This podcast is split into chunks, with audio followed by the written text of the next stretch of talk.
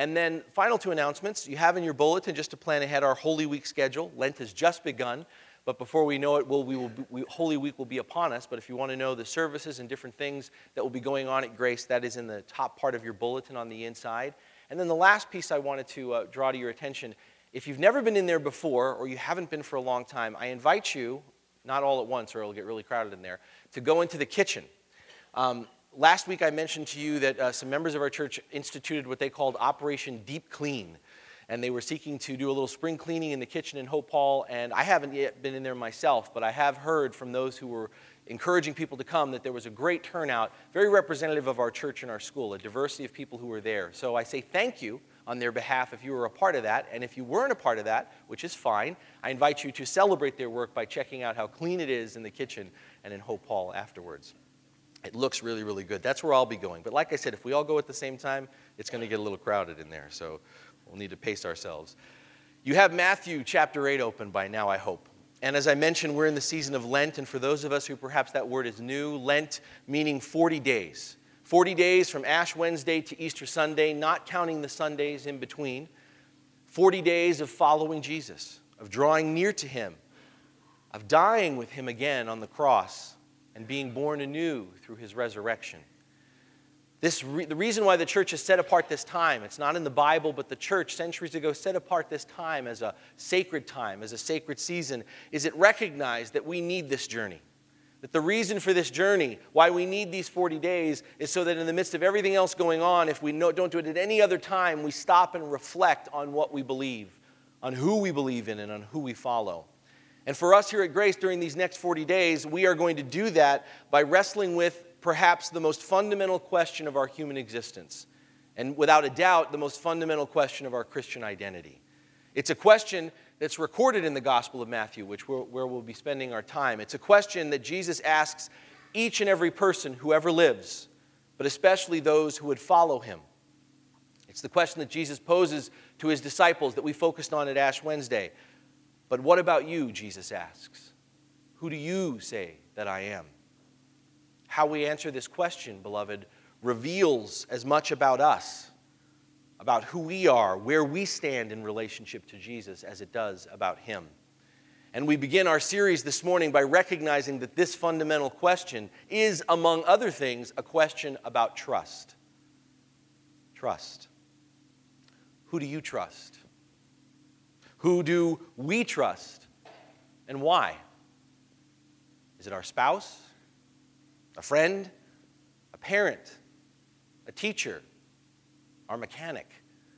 Who do we trust and why? Who do we pay attention to in our lives? Who do we listen to?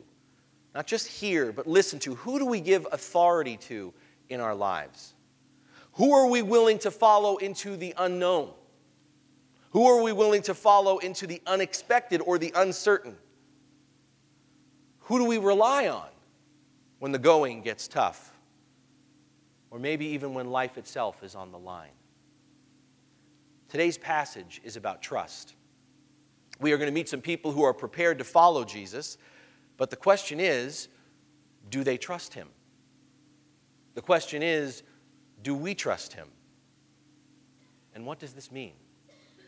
From Matthew chapter 8, starting with verse 18. When Jesus saw the crowd around him, he gave orders to cross to the other side of the lake. Then a teacher of the law came to him and said, Teacher, I will follow you wherever you go.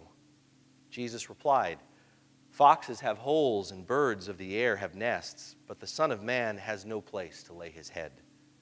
Another disciple said to him, Lord, first let me go and bury my father. But Jesus told him, Follow me, and let the dead bury their own dead. Then he got into the boat, and his disciples followed him. Without warning, a furious storm came up on the lake so that the waves swept over the boat. But Jesus was sleeping. The disciples went and woke him, saying, Lord, save us, we're going to drown. He replied, You have little faith. Why are you so afraid?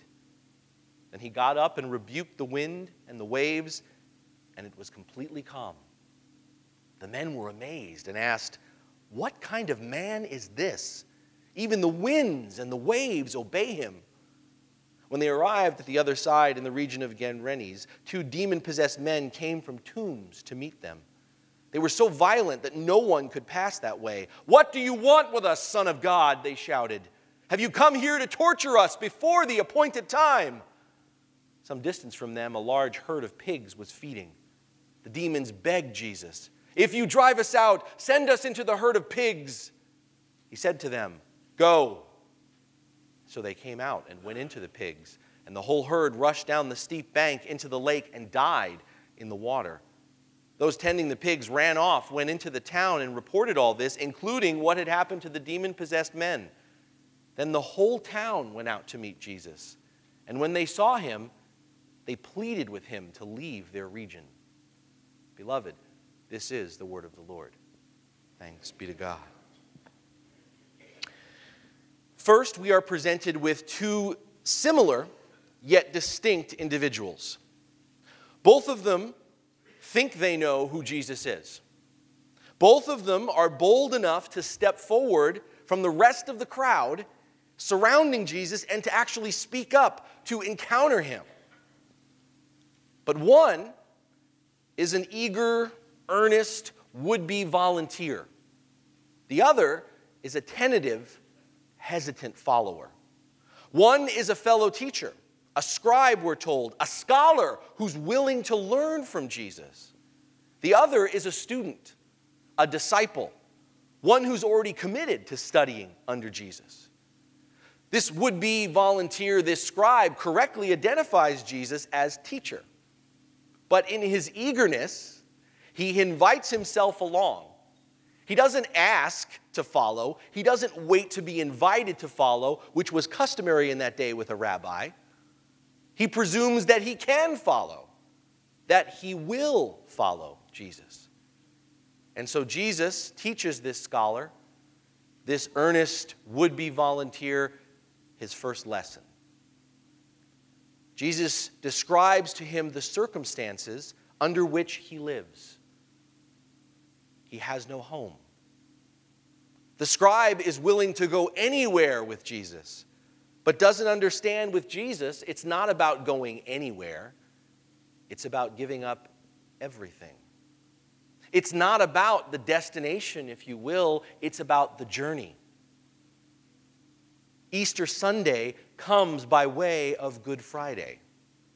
Getting to heaven comes by way of leaving home, taking up our cross. And our cross isn't what we would call home. We are pilgrims, beloved. This is not our final destination. And Jesus is saying, both to this would be volunteer and to us, don't get comfortable. Count the cost. The implication we don't know much more, but the implication seems to be in the way Matthew gives it to us is that Jesus turned this enthusiastic but naive scholar away. And in contrast to potentially turning this man away by his response, Jesus, in fact, seems to encourage the other man, the hesitant student, the tentative follower. What's inferred in this exchange, because he speaks first, the, the hesitant student, is that Jesus has already engaged him, that Jesus has previously extended an invitation to go with him, to learn from him. Unlike the first man, the scholar, the scribe, this man is already a disciple. But this guy is on the fence. He wants to wait, and so he tries to reason. He, he tries to negotiate with Jesus. I, I've just got to bury my father, and then I'll follow you. His father, by the way, is probably not dead. What this man is likely saying is that he has to look after his father in his old age, and he has to wait until he dies, whenever that might be, and then he can follow Jesus. Then I'll follow you, Jesus. Then I'll, I'll be your disciple later. And Jesus' answer here is strong Follow me and leave the dead to bury their own dead. Now, Jesus isn't condemning burials. Or, and Jesus is not here calling Christians to abandon their parents or loved ones. What Jesus is stressing to this hesitant student, this tentative disciple, is that following Jesus, trusting Jesus, is not something that can be lived out half heartedly. It cannot be delayed, it cannot be negotiated.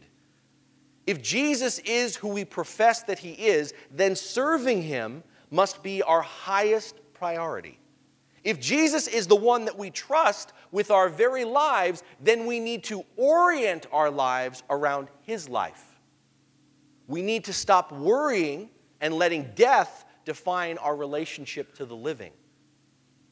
Many of us live our lives based upon avoiding, ignoring, cheating, delaying death. And Jesus is saying, if you know me and if you follow me, then you have to reorient how you live. If you're going to follow me, you need to follow me now. Because apart from me, there is no tomorrow. There is no later. Now, despite how I've presented this to you, it's sitting there in the Bible, and if you continue to read it, go back to it, I mean, it just jumps off the page. Let's face it, Jesus' words here, even as I've presented it to you, are, in both encounters, frankly, are intense. These are not the scriptures that most people memorize. These are not the scriptures that most people quote in, as means of encouragement. This kind of talk, we're not, this is not normally what we like to hear from Jesus, and this kind of talk, it doesn't, we don't like to hear it because it makes us a little uncomfortable. And beloved, that's the point. Following Jesus, trusting Jesus, pushes us out of our comfort zones. The truth is that most of us don't want to be uncomfortable. The truth is that most of us want to live our lives, in fact, with the least amount of hassle and interference, right? We don't want to stand out. We, we don't want to cause waves. We don't want to draw attention to ourselves. We just want to find our niche and fit in like everybody else so that we won't be bothered. We're jealous, in fact, of our free time. We're jealous and very, very protective of our family time. There's never enough of it, right? And so, if we really stop how we live and how we think, in our, if we really were to confess to each other, in our view, life ought to fit more orderly, more neatly into our agenda, into our little box. We want what we want when we want it and how we want it. And we want it without asking, being asked, or demanded too much. We even define that as the benchmark of success, don't we? getting what you want, the way that you want it, how that you want it, without much demand, without having to pay too high a price. And I'll be honest, myself included, that part of the reason why this is such an important passage for us is the truth is also that many of us have been taught and told that fo- this is what following Jesus is all about. Many of us have been told that following Jesus is about the good life, the simple life the healthy and wealthy life, the safe and secure life, your best life now. That's what's on the radar for both of these guys. That's what's right on their, on their minds. They're thinking about home, they're thinking about family, they're thinking about economics, and they're thinking about convenience. And what Jesus is saying to them and what Jesus is saying to us is that following him is anything but comfortable or convenient. It requires sacrifice. It requires reorientation, it requires reprioritizing. Beloved, knowing Jesus, being a disciple of Jesus, isn't just about following him, it's about trusting him. If you're going to follow Jesus, you really need to trust him. Trust him that you'll have a place to sleep. Trust him that your needs will be provided for. Trust him that you and your family will be looked after, both now and in the future. This morning, as we engage this passage, where are our comfort zones? Where are your comfort zones? Where are our comfort zones? The places, the relationships, the resources that are off limits to Jesus. The places, the relationships, and the resources that are comfort zones for us, and therefore they're off limits to everyone, including Jesus.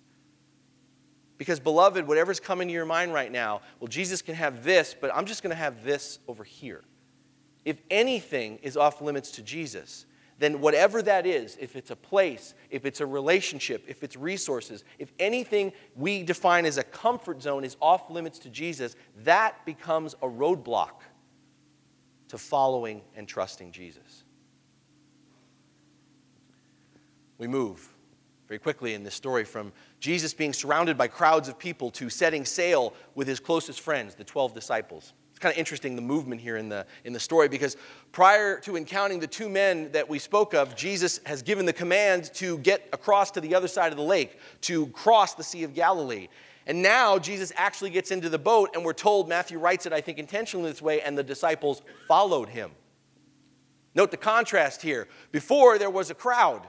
Lots of people who came to listen to Jesus, lots of people who wanted to see Jesus for themselves, but only the disciples followed Jesus. The scribe paid lip service to following Jesus wherever he went, but it's the 12 that literally got in the boat with Jesus. Another disciple was beckoned by Jesus, Follow me. But he wasn't one of the disciples that dipped their oars in the water with Jesus. So Jesus gets into the boat, we're told, and the disciples follow. They placed their trust in him. Their trust in him. Hmm. There's another dimension of trust that we're about to encounter in just a moment. Because it's not long that they're in the boat. It's not long at all, seemingly from the way Matthew describes it, that a furious storm develops that's apparently so fierce that these seasoned fishermen, the seasoned fishermen among the disciples, and remember, in their company are some seasoned fishermen who are not new to being on the water, it's so fierce that the seasoned fishermen among the 12 begin to panic. And panic's probably not the right word for it. The end is near, they believe. We're going home to Jesus. Well, not Jesus. We're going home to our Maker. And it's, it's fascinating because, again, the way that Matthew wants us to understand it is what it's like in that boat is it's like all hell is breaking loose. And if you're not familiar with this at all, the Bible often invokes the sea as being the image, the picture of chaos.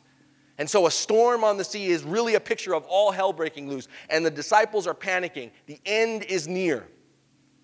Where is Jesus? He's asleep. And so you can imagine this the disciples you know, flipping out and they go to Jesus. You can imagine this moment. They wake Jesus. Do you imagine they shook him, probably screaming, Lord, save us! We're going to die. You think all hell's breaking loose and you're going to die. You're not going to be going, Are you awake, Jesus? We wake up? You're shaken. You're screaming.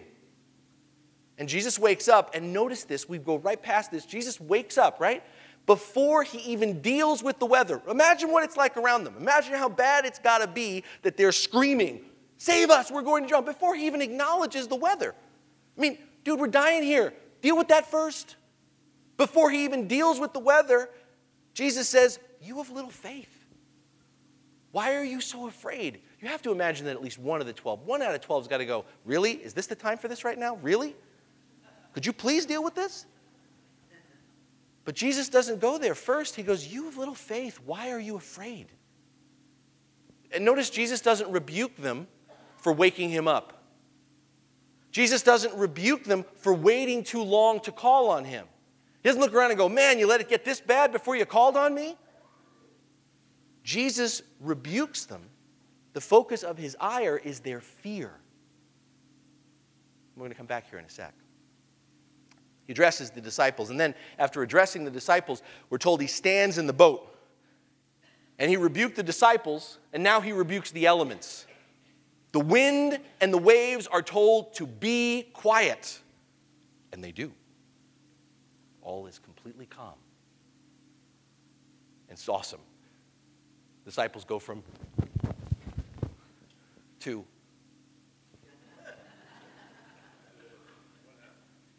They're completely amazed, Matthew writes. And, and one or all of them, maybe it wouldn't be great if they all 12 said it at the same time. What kind of man is this? What kind of man is this? Beloved, do you see it? Do you see it in that beautiful moment? even though Jesus addresses them before he deals with the weather, they still don't get it. They're still amazed. In essence, Jesus is saying, You followed me into this boat, yet you don't trust me to look after you? You see, the disciples got into the boat, they followed Jesus. But what was apparent through the storm is that they were still learning to trust him. Being a disciple of Jesus is not just about following him, it's about trust. And trusting Jesus, beloved, is more than taking the steps into the boat. It's about making the choice to place the full weight of our lives behind the steps that we take. Following Jesus, trusting Jesus means facing our fears, relying on Him when the weather changes and the sailing gets rough. Placing those fears, not holding on to them, placing those fears into His hands. And what's great about this being observers is that our perspective enables to appreciate the irony of how this story plays out. The disciples, let's give them credit, rightly called Jesus Lord. They rightly looked to Jesus. They expected, they looked to him to save them. Lord, save us. Right on. And yet, at the end of it all, they were amazed by his ability to bring their salvation. Do you get it? Lord, save us. Wow, he actually saved us. And before we let the irony of that moment become our moment of superiority, oh, those silly disciples. Didn't they know better? We need to be sure to see ourselves in the story. We need to look at each other and see ourselves in the same boat. Because we too can call Jesus Lord, and we do. We can say, and we do, we sing it, we pray it. We can say we trust Him. But in the practicality of our daily lives, where do we place the weight of our steps? Do we place the weight of the steps that we take on His presence and on His power? When the going gets rough, in the most important decisions of our lives, do we trust Him enough to rely on Him? Or is praying to Jesus, invoking His name, looking for signs and wonders an afterthought? Or perhaps one strategy among many for sur- survival and success? I mean, for some people, Jesus seems like a good idea. He seems like a good person. For some people, his teaching and lifestyle, they believe, provide a good philosophy or code of ethics by which to live. And let's be frank, for some of you, that's why you're here. And if that is you, even to this much of a degree, understand that you fall into what I'm about to say next. Too many of us have a plan B when it comes to our relationship with Jesus. Either on the one hand, they say, Okay, Jesus, I will follow you. If this is what you want to do with my life, I will follow you. But then when it gets difficult, when it doesn't go the way that they want, or the way that they were expecting, or worse, the way they were afraid it always was going to go, we execute plan B. We're going to need a bigger boat. They, or they jump or row to the shore themselves, taking matters into their own hands. For some of us, that's our plan B. Jesus, I'm with you. No, not over there. No, not, that's not what I was thinking. Others, others exercise, and this may speak where you are, others of us exercise our various and more practical options first. You know, I mean, this is all, this is great, all this supernatural stuff, but we're logical, reasonable people, and there's more practical things that we can do to control and make sure our lives are happening the way they're supposed to. And so some of us, we use our more practical options first, and Jesus is our last resort. Jesus is break glass in case of emergency. When all of our other options have been exhausted, Jesus is the plan B. You know that prayer. Well, Lord, I've done everything else I can do. I guess I, it's your turn. Beloved, if we place our trust in Jesus, if we truly rely on Him, there is no plan B. There is no plan B. Trusting Jesus is facing every fear. It's letting go of everything of which we are afraid, that we believe only we can handle, that we worry about, is that, that we worry is that it's powerless to be changed or rest or, or, or, or fixed, and instead resting, relying, and placing our weight on his power. What kind of man is this? This Jesus? He's powerful. Powerful enough to silence the wind and the waves because he made them powerful enough to heal sickness and disease because He made us, powerful enough to overcome death itself because He alone can cover and reconcile all the brokenness and chaos and devastation caused by our sin. Jesus performed miracles. This is one of many. And the greatest miracle of all that He performed was at Easter. And He performed these miracles to show us His power. He shows us, shows us his power so that we can know that he is reliable, that he is worthy of our trust. And Jesus wants us to know this. He wants us to know that we have nothing to fear if we follow him. He wants us to know that nothing, there's nothing that we can't put in his hands that he can't handle. He wants us to know that he has power over all things. But, beloved, it's easy to let the power of our fears eclipse the power of Jesus in our lives. We come today, each of us, in different places, but the commonality is that in some, our connection is we're all struggling with constant, we all have constant struggles in our relationships. We all have struggles at our work. We have struggles within our families. We have struggle with our finances. We have struggles with our health. Whatever it is, and in those struggles, we can get overwhelmed by the waves and the thunder. But we need to not just know or say that Jesus is our Lord and Savior. We have to consciously, intentionally, and regularly place our lives, our decisions, our trust in His hands. Not as an afterthought but as the first thought that we have. And yes, things can get difficult if we choose Jesus. It may involve sacrifice, it may lead to suffering, but no matter what the situation we face in life, we can have assurance that He is powerful enough to get us through those difficult times. The disciples could have turned around and said, You know, we never would have had this problem if we hadn't gotten in the boat with you. And for many of us, that's our default position. I never would have had this problem if I didn't get in the boat with this Jesus. But trusting Jesus is knowing that even though things may get difficult with him, even though it may challenge us, he is powerful enough to take us through that as well. Beloved, Jesus wants us to have that assurance. Jesus wants us to have that assurance. Jesus isn't asking us to just close our eyes and cross our fingers that he can help us. Jesus wants to reveal to us and show us his power to deal with all things in our lives. But in order for us to see that, in order for us to experience that, we have to rely on him.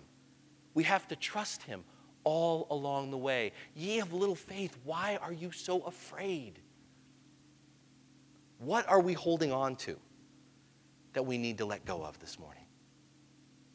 What is one area in your life that you're struggling to trust Jesus with? Is it money? Is it your career? Is it your direction in life? Your sense of purpose? Is it a relationship? What is one thing this morning that comes to your mind when I ask the question that you're struggling to trust Jesus? Where in your life is the power of fear greater than the power of Christ in your life? Where in your life is the disconnect that we witness with the disciples? You're in the boat. You're following Jesus. You look to Jesus to save you, but functionally, you're amazed when Jesus actually shows up in your life. Trust is something we learn, something that grows, something that's built and is strengthened as our relationship develops. And Jesus helps us with that, facing our fears and learning to rely on Him if we let Him. If we let him. And that brings us to the last part of our story for today.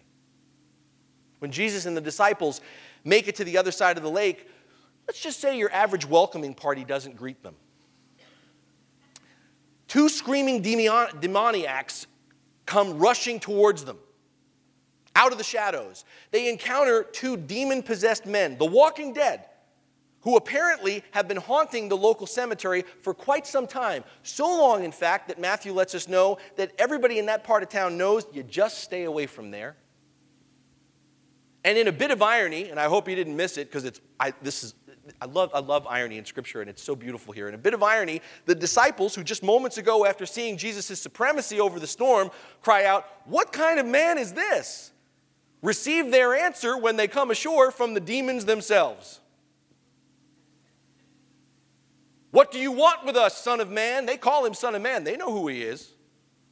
Son of God, they know who he is. And, and notice, they're not amazed or surprised by Jesus' power. He hasn't even exercised it yet, and they know it's coming. In fact, Jesus' power is so great in this story that it only takes one word from his lips to send the demons into a herd of pigs, after which drown, they drown in a lake. The only fear here, when they get to the other side of the lake, the only fear that's here is the terror of the demons who recognize and experience the power of Christ to defeat and destroy the forces of evil with one effortless word go. It's beautiful. It's just like Martin Luther wrote, right? Mighty fortress is our God. Martin Luther writes this of Satan one little word shall fell him go. This brief episode at the end here is a, is a further encouragement to us, my brothers and sisters in Christ, that we have nothing to lose and everything to gain when we surrender our fears and place our trust in Christ. But this story also stands as a caution against, against holding on to our fears rather than living by faith. It's a caution. It sheds light on how fear can get in the way of our trust in Jesus. The two men are completely healed, we're told. A part of the region that had become so violent that it was quarantined, no one could pass that way, is now a viable, free means of passage. Sounds to me like something exciting. Sounds to me like something to celebrate. And we read, the whole town comes out when they hear about it. Sounds about right when something like that happens. The whole town ought to come out and see what it's about. But when the whole town comes out to meet Jesus, instead of a celebration, instead of a spontaneous worship service, instead of trusting Jesus, you heard it, they beg Jesus, please leave. Please leave. Could you please get out of our neighborhood? Don't miss the implication of this reaction. Beloved, a whole town of people let their fears get the better of them and they outright reject Jesus. The community would rather, would rather have left matters the way they were. The locals would choose to keep a few people visibly sick, to let a couple of demons haunt their lives and cut off access to life. Because remember, they can't go past the tombs. They would prefer this rather than experience the healing and transformation that Jesus brings. Their neighborhood was so afraid, and this is perhaps the most horrifying thing. Their neighborhood was so afraid that they had actually learned to tolerate the kingdom of darkness to the point where it actually seemed preferable to the kingdom of God. Beloved, I ask once more where in our lives, where in our community, where in our church has the fear run so deep? Where has the fear in our lives been kept alive for so long that we are willing to deal with the devil we know rather than encounter and trust the Jesus that we can't always understand? Unresolved anger unhealed pain, unconfessed sin are the devil's playground. The devil's playground. And it's easy. It's easy to let exclusion, it's easy to let contempt, it's easy to let spite get in the way of forgiveness. Oh, it seems so sweet and easy. It can feel safer, can it? It can feel safer to nurse our wounds to find strength in our pain. Even if it's only short lived, it can be so tempting and safer to nurse our wounds and find strength in our pain rather than opening our lives and our hearts to love each other. Sometimes we can convince ourselves that we can follow Jesus from a distance, that we can keep him at arm's length. Beloved, following Jesus means exercising our demons when we don't let Jesus exorcise the demons in our life, when we don't let Jesus minister to the unresolved anger, the unhealed pain, and the unconfessed sin, when we don't let Jesus exorcise the demons in our life, we cannot and we will not trust Him with our lives. If we don't let Jesus exorcise the demons in our life, we will always prefer pigs to people we will always prefer swine to a Savior. If you want to know Jesus, if you purpose to follow him, you have to trust him. It can't be selected, it can't, selective. It can't be a negotiated relationship. It can't be as long as Jesus conforms to my terms, as long as Jesus is about helping me get what I want with my life. It's not just about believing what Jesus says. It's not just about following Jesus. It's about placing the weight of one's steps behind Jesus. It's looking to, relying on Jesus. It's being willing to have our lives and our communities radically transformed. Trust implies the willingness to take risks. Trust implies the willingness to experience change. Think about it. The people that we trust in our lives, we would do anything for them. The people that we trust in our lives, we would do anything for them. We would give them whatever they need if we had means. We would go wherever they want us to go, even if it's unfamiliar, unexpected, unknown to us. If we trusted them, we would go. If we would give and go and do anything, even if it seemed illogical or impossible, on their behalf because we trust them. And so, beloved, if Jesus is our Lord and Savior, if that's our confession, then trusting Jesus means that we've got to give our life to Him to shape and to use however He wishes. Jesus Himself said, Whoever wants to find life must lose it. Jesus Himself said, True life, eternal life, abundant life is a narrow road that few can find. We need Jesus. And the good news this morning the good news on the journey of Lent, the gospel, the good news is that trusting Jesus, exercising our demons, facing our fears, getting pushed out of our comfort zones is not something we have to do ourselves. All we have to do is lean. All we have to do is lean, and you know the hymn on the everlasting arms. All we have to do is lean in His direction, tip the weight of our lives on His mercy, His grace, His goodness, and His power. Jesus seeks great faith, but do you notice again and again He accepts little faith? Jesus seeks courage, but do you notice again and again He accepts cowardice? Because Jesus is the sower. Jesus is the sower, seeking to plant the seeds of confidence in our lives. Jesus' purposes to build our trust, but He takes us initially as we are. And in the end, our trust in Him comes when we realize His trust in us. Our trust in Him comes when we realize His trust in us, that He knowingly placed His life into our hands, despite our ignorance and confusion. That He placed His trust in us, that He willingly gave His life for our salvation despite our betrayal and our rejection. In the end, our trust in Him begins when we finally realize that He is trustworthy. When we see an empty tomb.